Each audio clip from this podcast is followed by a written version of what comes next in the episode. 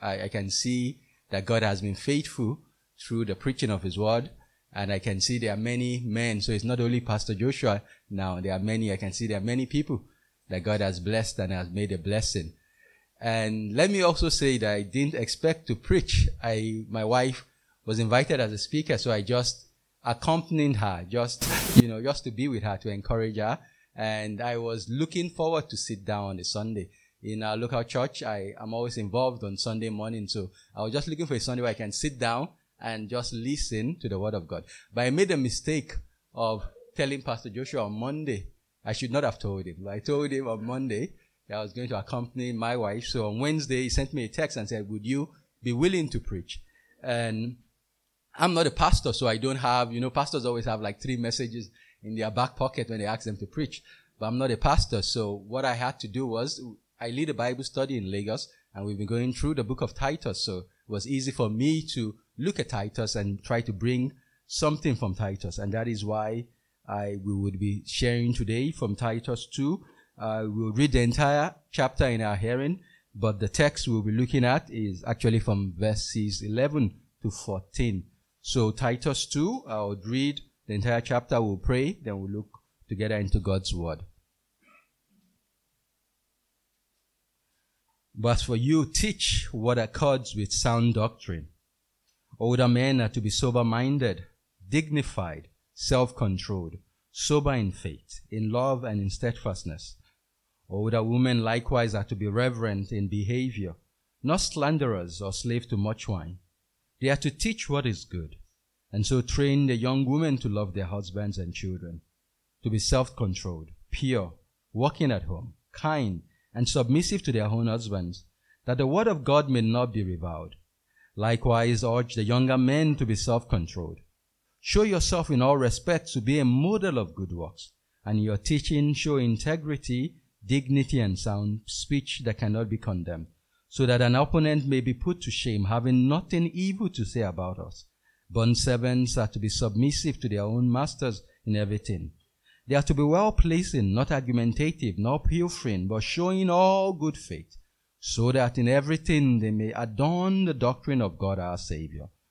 For the grace of God has appeared, bringing salvation for all people, training us to renounce ungodliness and worldly passions and to live self-controlled, upright and godly lives in the present age, waiting for our blessed hope.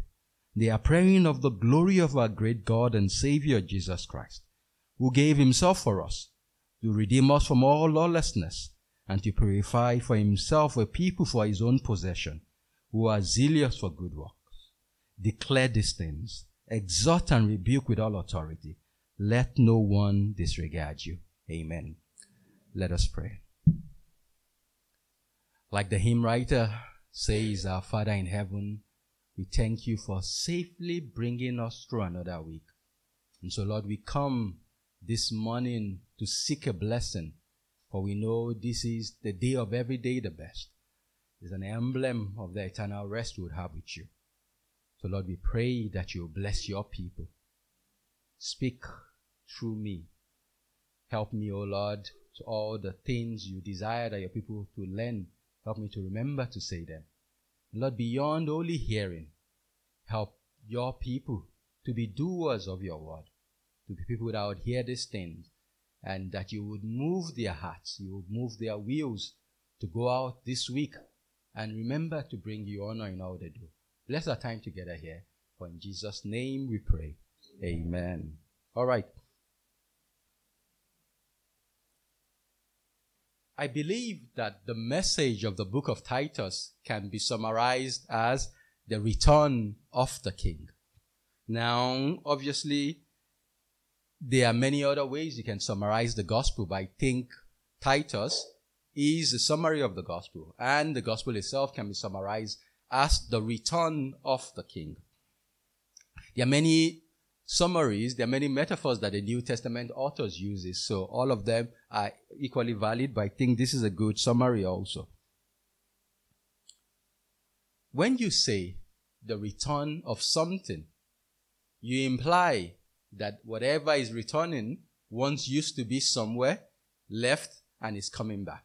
And so when we say the return of the king, we imply that there once was a king who was who had come and the king would come back again. And so we'll be studying the verses I mentioned from Titus 2 11 to 14 on the three headings the coming of the king, the return of the king, the people of the king. That is, the coming of the king, the return of the king, and the people of the king. And so we look at the coming of the king. What is the gospel? I see that uh, Trinity Baptist Church says they are God centered and gospel driven. But what is the gospel? Paul speaking in Athens, and remember that his audience in Athens were people who have never heard about the God of the Bible. They are people who have never heard that there was a Messiah or anybody coming. And so when Paul speaks to them, he has to make it as simple as possible to get across to people who had no background knowledge of these things. And this is how he defined it.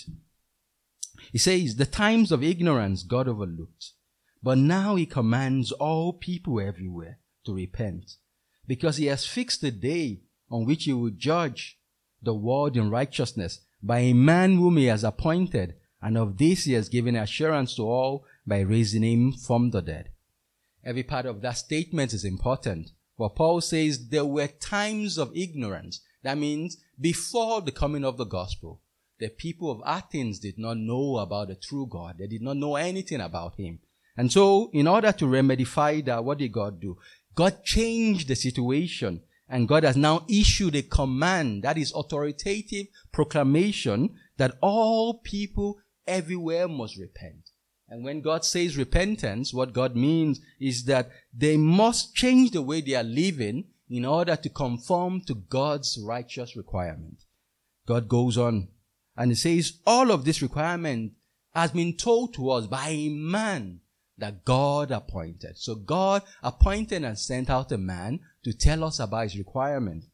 And beyond that, God proved his authenticity as his messenger by raising him from the dead. So in summary, the gospel is God's sending of Christ into the world to tell us about him. That is to give us information about God, but about what God wants from us. That is repentance and about what God will do to those who believe and those who do not believe. That is judgment. This gospel is the message that all true Christians have preached from the beginning to now. This gospel is the reason why we have missions and missionaries. Because this message of what God has done and what God will do is one that God wants the entire world to know. And so men and women have been going out from the beginning telling people about the gospel.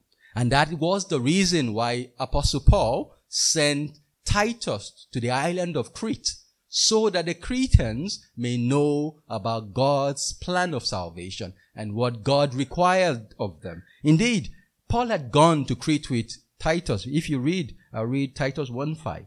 He says, Paul says to Titus, This is why I left you in Crete, so that you may put what remained into order and appoint elders in every city as I directed you.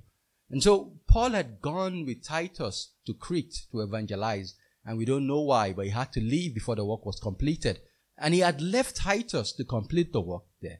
And you know how it is sometimes you leave someone somewhere and you remember when you get home that, oh, I didn't really explain everything I needed him to do. And so this letter is his explanation of the things that remained that he wanted Titus to do. And that brings us to our passage. These the things Paul wants Titus to do. And the first question that should come to our mind is also Titus will be preaching to people. So why should these people obey what they hear from Titus? Why should you obey whatever I say today? Why should you obey whatever Pastor Joshua says to you? And the answer the Bible gives us is this. Jesus is Lord.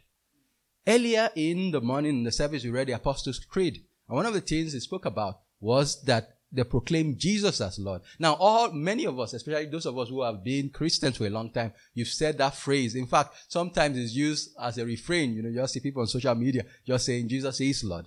But what does it mean when the Apostles' Creed say Jesus is Lord? When Paul and the Apostles write that Jesus is Lord? It simply means in common language that Jesus is our master Or to speak in Nigerian English, Jesus is our Oga. And you know, all of you have had Ogas at some point in your life, or you may have an Oga now. What does it mean? It means that your will is subject to the will of another person. It means that you do not set the parameter of what you do, but you are dependent on your manager or your boss or your guy to tell you what to do. And God has made Jesus our master. God has made Jesus our Lord. And so whenever we say Jesus is Lord, we mean He is our master. He is the one that determines how we live. Look at what God said about Christ in Psalm 2 verse 6. As for me, I have set my king on Zion, my holy will. And all who would be Christians must acknowledge the rule and the authority of our King Jesus Christ. Christianity teaches us that we must no longer live the way that we want to live, but we must live the way God has commanded us to live. Now, in every organization where we've been a member of, so whether it's when you're in school or whether it's where you work now, one of the first things they do when you get there is what? They give you the rules and regulations of this organization. And the first thing you must do is you must learn those rules and regulations so you can obey and be able to fit in into the organization. It's the same thing with us. This is exactly what Paul is telling Titus these people have never, the people of Crete have never heard the gospel before. Titus will preach to them. They will be converted.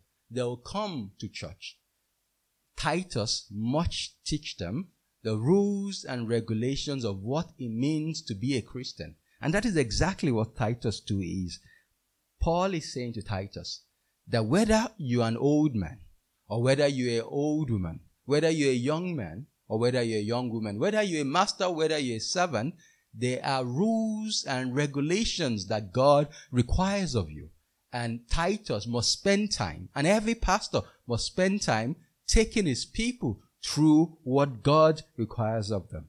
If you've ever studied Titus 2 before, you know that Paul is telling Titus to speak to five groups of people. I already mentioned them in passing. Older men, older women, young, older, oh, sorry, older men, older women, younger women, younger men, and bond seven. And he even had a word of encouragement to Titus himself there.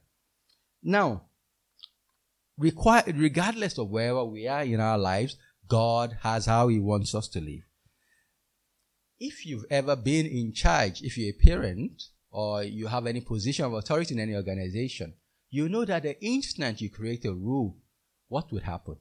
People will say, how can we obey this rule? Or why should we obey this rule? Man, by his very nature, is a rebellious against authority, and man, by his very nature, is not able, like our brother that was taking us through the Sunday school this morning was pointing out, we are not able of our own to obey many of the things that we know is right. So there's a big difference between the things we know we ought to do and the way we actually live in our lives. And so the question is, God has given us these rules. Titus has commanded these rules. How? How would we be able to live the life that God commands us to live? And that is what Paul would then address in our passage today. So from verse 1 to 10, Paul has said to Titus, this is how God wants people to live. But from verse 11 to 14, that we are going to be looking at for the rest of our time together today, Paul is going to tell Titus how they should live their lives the way God wants them to live. And in verse 11, look at the first thing it says. It says, For the grace of God has appeared.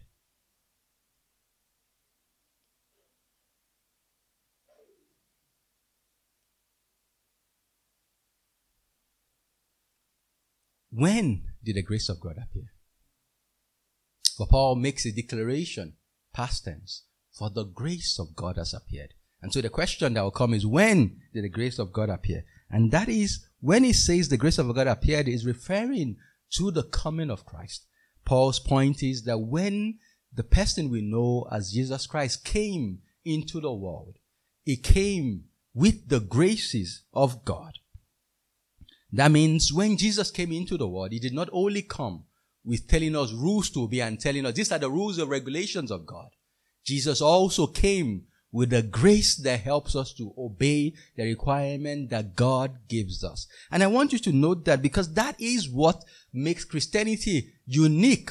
Every religion, if you talk to a Muslim, they all have rules and regulations. Talk to a Buddhist, every religion gives you rules and regulations. But no other religion answer how would you obey these rules and relig- regulations that God has given you? If you ask them, they'll tell you what? Try harder. But Christianity says to us that Jesus Christ came not only with the rules that God wants us to obey, but also with the grace of God that we need to obey the rules of God. And so what is grace? What is this grace of God? In the year 2020, in year 2013, in this city of Abuja, a lady publicly accused the popular pastor of adultery with her. And the next Sunday after the accusation, the pastor stood up on the altar and he said, We would issue a robust response soon. It's almost 10 years and we are still waiting for the robust response from the pastor. But the reason why I bring up that story is the lady spoke about grace in her accusation to the pastor. And look at what she said. I'm quoting a statement then. The lady said, At some point, I got really confused about what Pastor X and I were doing that I had to ask him, How do you handle it? I would never forget what he said to me. He said, and I quote, I will teach you a level of grace that you don't understand. Now, grace as defined by that pastor is a reservoir of mercy from God. That means the more of sin that I have, the more of mercy that I can receive from God. That means God's mercy never runs out and God's grace is always available to me. And so there are levels to this grace thing. All I just need to do is ask God and God will cover my sins. Now, I hope you are all biblically literate in this place. Because if you are biblically literate, you already know that this cannot be the definition of grace. For what does Paul say? He says, what shall we say then? Shall we continue in sin that grace may abound? And what was his response? God forbid. And so this is not what the Bible defines grace as. So what then is grace? Biblically defined, grace is a summary word for all the graces, all the acts of mercy that God has given us in Christ. That means all the benefits of God that we receive through Christ are collectively defined as the grace of God. So when we talk about being saved from the penalty of sin, when we talk about being adopted into the family of God, when we talk about expecting eternal life when the Christ returns, all of these things together are what is the grace of God to us. So how do these benefits that God has given us in Christ, how does it help us to obey the requirements of God? Now, let me give you an example. It's completely hypothetical and I pray to God that it never happens. So let's, for hypothetical reason, imagine that I cheat on my wife and she finds out. And she's so angry when she finds out that she runs. We live in Lagos and she runs back. Her family live just down this road in uh, close to Sunnyvale and she runs to go and stay with her parents in Sunnyvale. And I, I, I don't know what to do. So I just fly to Abuja and I go and meet Pastor Joshua. You know, he's a very nice pastor. And I tell him, Pastor Joshua, this is my problem. I need you to go with me. And he gathers some of the, maybe Elias and some of the men here and say, okay, let's go with him to his father-in-law and go and beg his wife. And so we go there and we get there. You know, I'm a Yoruba man, so I'm very quick to prostrate. I'm very prostrating. I'm really on the floor. I'm saying, please forgive me, the devil. I don't know what happened. You, and all of, and on and on and on. And you know, all the other brothers are looking sober. You know how you look when you go and beg. And, you know, and all our family members are sitting there and she's crying.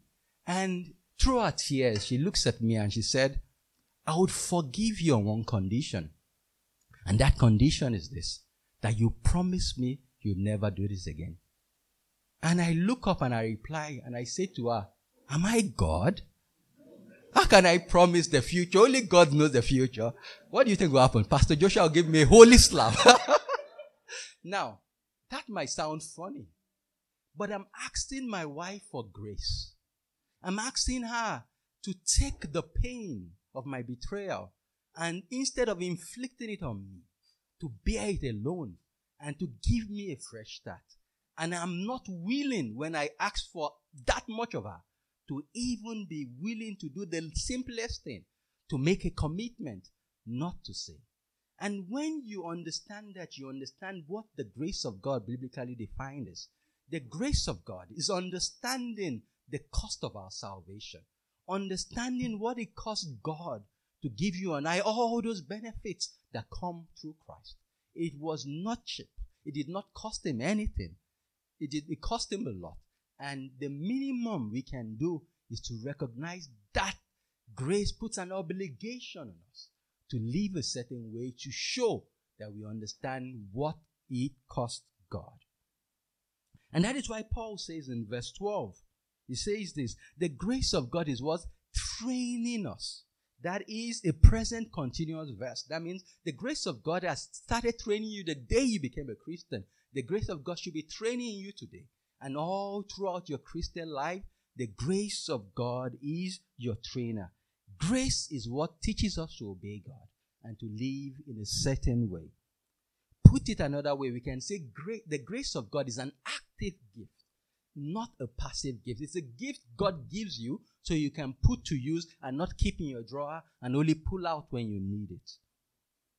We are daily under the tutelage of grace. We are learning how to live how God desires that we live. And so Paul then goes on to explain that the grace of God teaches us in two ways. It teaches us negatively and it teaches us positively. Look at what he says. He says, The grace of God, in verse 12, is training us to renounce ungodliness and worldly passions and to live self controlled, upright, and godly lives in the present age. So, negatively, the grace of God is teaching us to do what? To renounce ungodliness. What is ungodliness? Ungodliness is all the things that make it un- impossible for us to obey God. And so you take all of those things, and then he says, apart from that, you also renounce worldliness. What is worldliness? Worldliness is all the desires that come from our flesh. And so all of you have been, you've all seen when people are renounced, maybe usually cultism, they say, okay, these people were, or militants, they were ex-militants, they were ex-Boko Haram people, whatever they were, they bring them forward and they do what? They renounce it. Now, what does renounce mean? It means you are publicly saying, I used to be this way, but now I'm making a commitment to no longer be that way and to live a certain way. And so that is the first thing the grace of God should be teaching any of us who have tasted of this grace. We must renounce the way we lived before we came to know about Christ, and we must live a certain way. And so the grace of God also teaches us positively. So, what is it teaching us positively? It's telling us three things to live self controlled, to live an upright life, and to live a godly life. So, what is self control? And in this church, there's a lot of young people, and young people need a lot of self control. Self control, biblically understand, understood, is simply restraining yourself you are able to restrain yourself. It's not everything you can do that you do. It's not everything you can buy that you buy. It's not everywhere you, you can go that you go. You are able to keep yourself under control. That is self control. So you live a self controlled life to yourself because you know the grace of God. But towards others, you live a life. Various translations translate that word differently. Some say upright, some say just, some say sincere. You live a life that when people can describe you in one word, they say, This person is a just person. This person is a sincere person. This person is an upright person. That is what the grace of God teaches us to live because we know what God has done for us. And then the third thing is the grace of God teaches us to live a godly life. A godly life is towards God. You can come to church and on, be on your Sunday best. But how do you live during the week? The grace of God is what teaches us that we must live to God, facing God, knowing that God sees us every day of our lives, and we should live the way God has asked us to live. So, what is the evidence that Christ is your King? Remember again, I said, whether you call him Lord, whether you call him Master, whether you call him Oga, what is the evidence in your life that you are under the authority of Christ. It is that you understand the weight of the grace that God has purchased for you in Christ. It is the fact that while your life is not perfect, anybody who is an onlooker can see that the grace of God is training you. They can see that this person is in school and is learning from God every day how to live a more righteous life. Are you more self controlled than you were two years ago? Are you more upright and just than you were when you became a Christian towards those that work with you, whether your maid, your nanny? Can they say something has changed about this person since they prefer to be a Christian? Are you becoming godlier every day? These are the standards we must check to know whether Christ is our King. Let's go to the second point the return of the King. And so we've looked at verse 11 and 12 where God, Christ was talking, where Paul was talking about the grace of God that appeared. Now we're coming to verse 13 when Paul wants to talk about the return of Christ as King. So Paul had talked about the Christ's first coming, that Christ had come and brought grace with him. Now in verse 13, Paul is looking forward. And look at what he says in verse 13. He says, We are waiting for our blessed hope, the appearing of the glory of our great King and Savior Jesus Christ. There was a first coming of Christ into the world. And that is what we call Christmas. That is what we remember at Christmas. That God sent Christ into the world. But Paul is saying there will be a second coming of Christ into the world. And that is what the Christian is waiting forward. And this theme of the second coming of Christ is something that is very prominent in the New Testament. All the New Testament writers insist on it that Christ is coming again, that Christ is coming soon.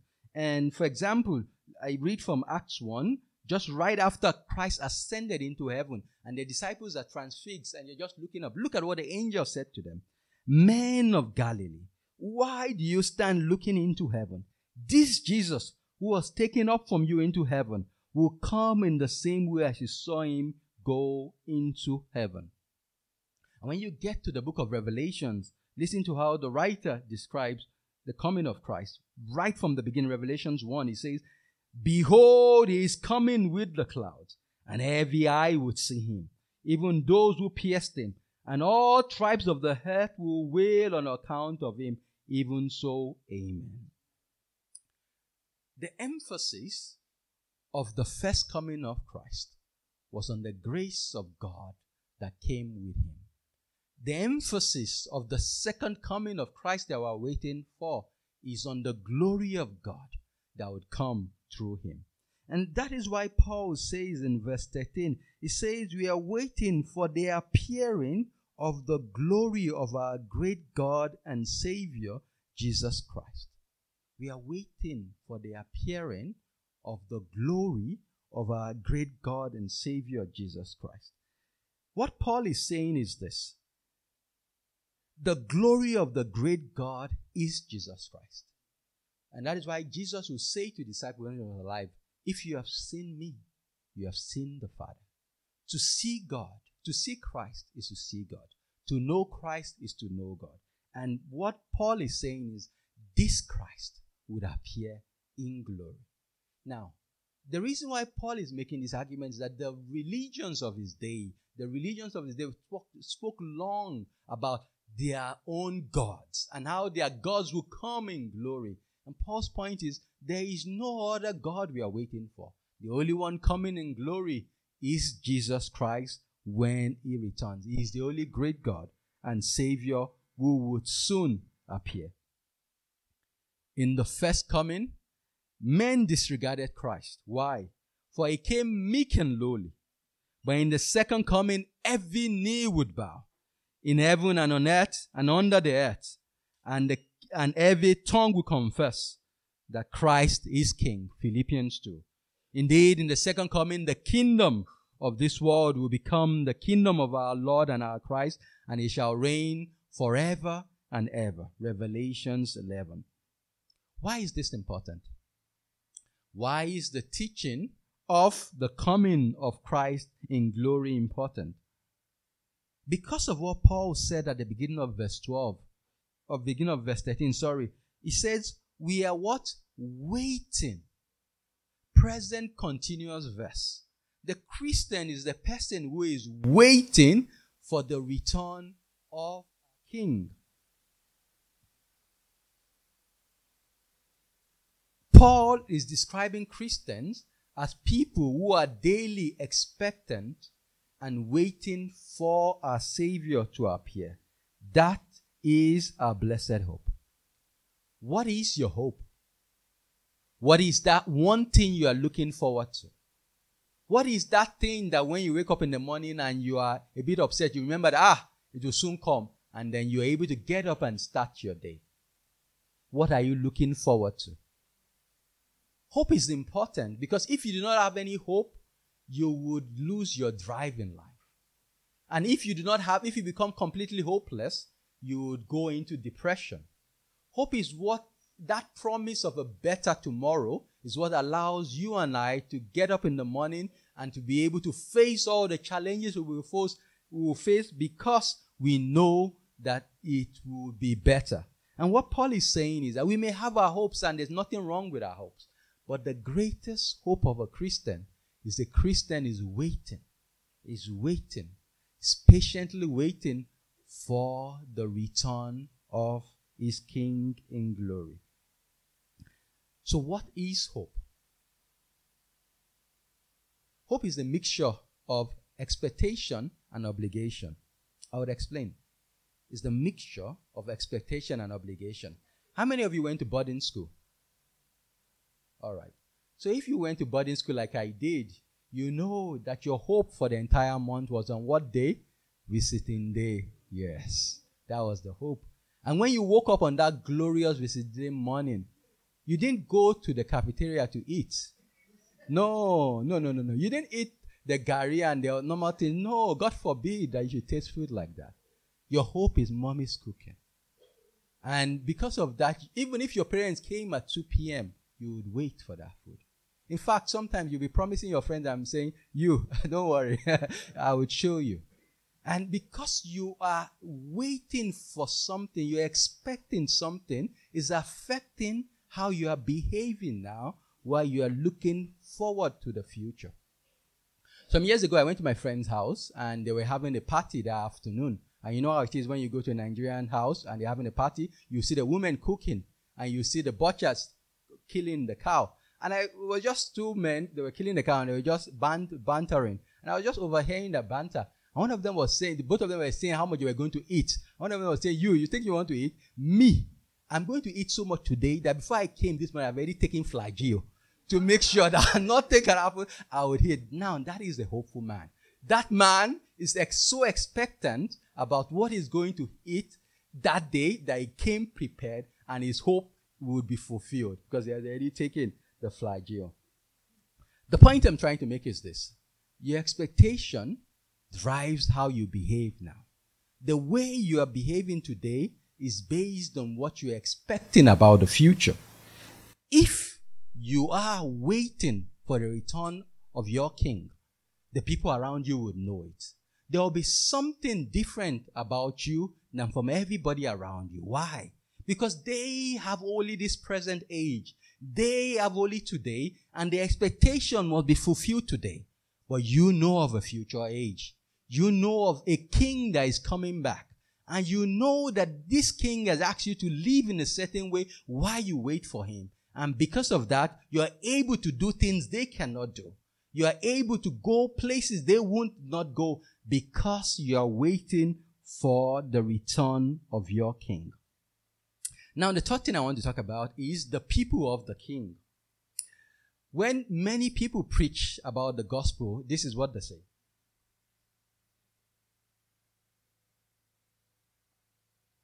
They say something like, Jesus loves you. Why is that important? So if somebody comes and tells me Jesus loves me, what is the purpose of Jesus' love for me? What does that mean? Why did Jesus love me? Imagine you go to Jabi Lake I suppose people go to Jabi Lake. You go to Jabi Lake or somewhere near a, a pool of water, and you're just having a picnic with your friend, and you just see a man comes and meets all of you, and he says to all of you that I love you, I love you so much. I love you all so much. And as he's just saying that, he's running, running, running, just jumps into the lakes and drowns. What is the point of his love for you? What is the purpose of his love? Jesus did not go to the cross to teach us an abstract lesson on love. Jesus did not go to the cross to be an example of what love is. Jesus came to die for a reason. Paul explains the reason to us in verse 14. He says, Jesus gave himself for us to redeem us from all lawlessness and to purify for himself a people. Paul is saying that the reason Jesus gave himself, for, for, there was a reason that Jesus gave himself for us. And he says, Jesus gave himself for us. Now, that is ransom language. Unfortunately, in Nigeria, we are familiar with a ransom. A ransom is when you pay money to relieve to release a loved one from bondage they are to someone else. But sometimes it's not only money. Sometimes a ransom is a life for a life. For example, the Boko Haram bandits that attacked the Abuja to Kaduna train, they did not do it for money. They did it so a life can be given for a life. They took the lives of those people and kept it under their control so that the Nigerian government would give them the lives of their colleagues that were in Kuje prison. And so, to get the lives of their colleagues, they took the lives of some other people. And that is what Jesus did for you and I. Jesus gave his life as a ransom for us so that the penalty we should have paid, he bore it. The debt that was our debt, he paid the price for us. And in order that you and I may be released from the bondage to sin that we are born into. To what end? Why did Jesus go through all of this and die on the cross for those who have put their faith in him? This is what Paul tells us in verse 14. He did it to purify for himself a people. This is Old Testament language. This is exactly what God was saying to Moses when he sent him to Israel, to, sorry, to Egypt. Look at what God says in Deuteronomy 14 2. He says, For you a people holy to the Lord your God. And the Lord has chosen you to be a people for his treasures possession out of all the people who are on the face of it. God sent Moses to Egypt to talk to Pharaoh and tell him, Let my people go. Why? He says, Do you know why he said so? He said, Let my people go that they may what? Serve me. And that is the reason why Jesus came. So he may purify for himself a people for his own possession. And so that those who would put their faith in Christ would no longer just go out and live the way they used to live before. But because of their faith in Christ, they have come to an understanding and they have come to live a certain way. Jesus died to redeem for himself a people.